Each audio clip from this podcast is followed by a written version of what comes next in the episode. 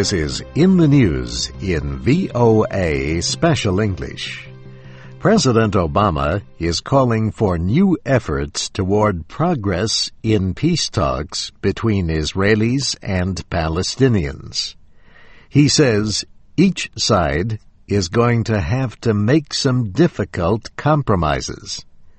But he pointed to his recent talks with leaders on both sides. And he noted that George Mitchell, his special diplomat for the Middle East, is going back next week. I think given uh, what we've done so far, we've at least created the space, the atmosphere uh, in which uh, talks can re, uh, can restart. President Obama spoke Friday in Germany, part of a European visit to remember the Allied invasion on D-Day, June 6, 1944 he met with Chancellor Angela Merkel in Dresden. Later, they visited the remains of the Nazi death camp at Buchenwald. The president's great uncle was part of American forces who liberated the camp. The murder of six million Jews in the Holocaust led to the creation of Israel. Friday's visit came a day after President Obama gave a speech in Egypt directed to the world's more than one billion Muslims. At Cairo University, he called for a new beginning between the United States and Muslims around the world. He said they should work together to stop extremism and support peace.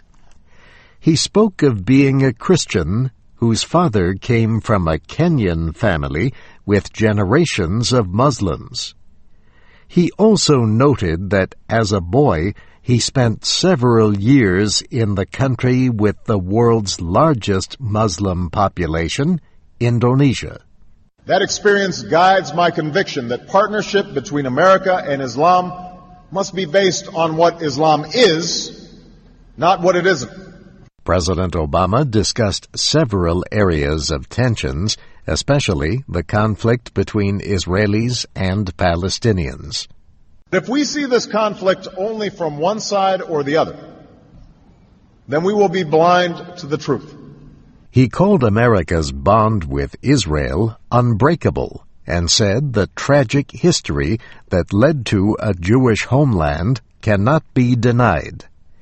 But he went on to say, it is also undeniable that the Palestinian people, Muslims and Christians, have suffered in pursuit of a homeland.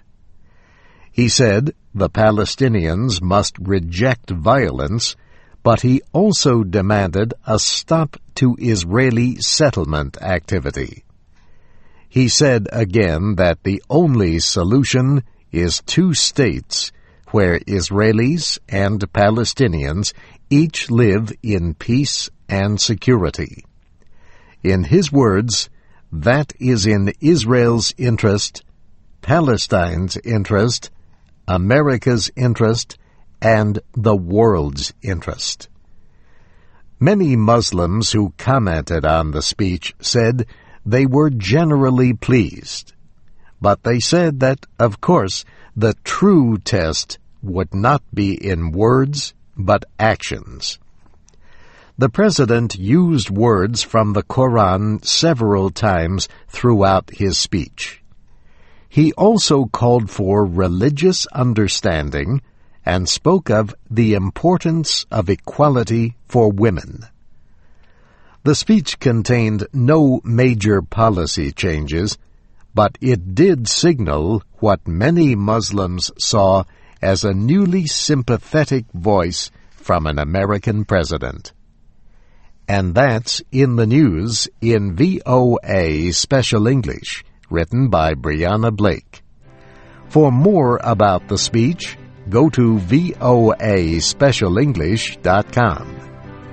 I'm Steve Ember.